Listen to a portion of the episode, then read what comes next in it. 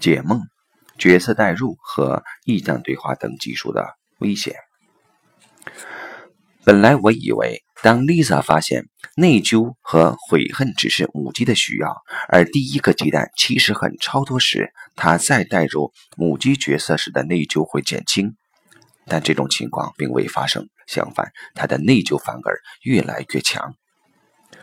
突然间，她的身体颤抖起来，她用一种很特别的声音说：“他在这儿，他用眼睛直盯盯地看着我，他恨我，他不放过我。”这声音充满恐惧，也让我起了一身鸡皮疙瘩。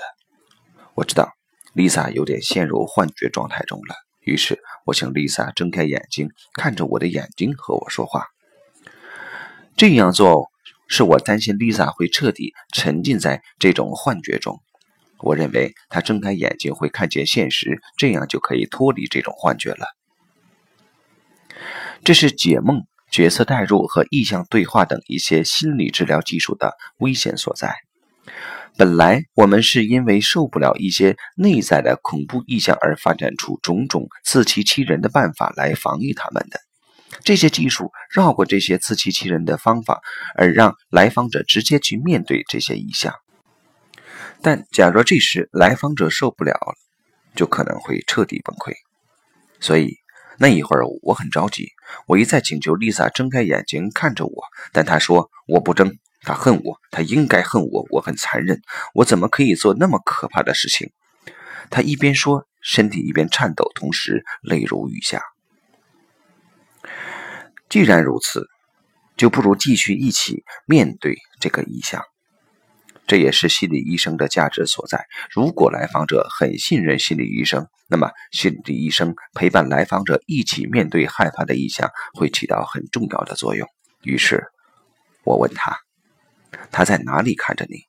他说：“在他身体的左侧。”我从座位上站起来，走过去，蹲在他座位的左侧，握住他的手，问他：“你现在觉得怎么样？”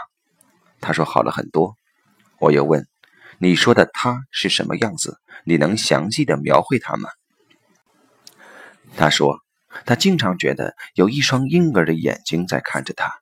一直以来，这双眼睛在他的脑海中都有些模糊，但去年他真的见到了那样的眼睛。你是怎样见到的？”我继续问。他说：“是在一辆公共汽车上。”他先上去，后来一位年轻的妈妈抱着一个男婴上来，并坐在他前面。那个男婴只有几个月大，本来是一会儿看看这儿，一会儿看看那儿，但看到他后就直直地看着他，让他非常害怕。现在想起来还是害怕，他觉得这是仇恨的眼神。那一刻，他突然想，说不定这就是他的胎儿的转世。我请他详细描绘这个男婴的眼神。他做这个工作时越来越平静，身体渐渐不再颤抖，也不再哭泣。描绘到最后，他突然说：“他发现这个男孩并不恨他，他其实很像是在嘲笑他，嘲笑他放不下。”我回应说：“就像是第一个鸡蛋要对母鸡说的话一样。”这时。他长舒了一口气，睁开了眼睛，说：“是啊，第一个鸡蛋真的不恨那只母鸡，那个男孩的眼神也不是仇恨，我的胎儿应该也不恨我，是我自己在恨。”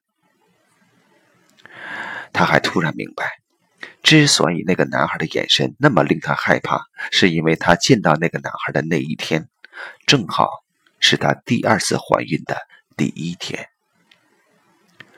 明白这一点后，他又长舒了一口气，说：“看来那一天我太敏感了。”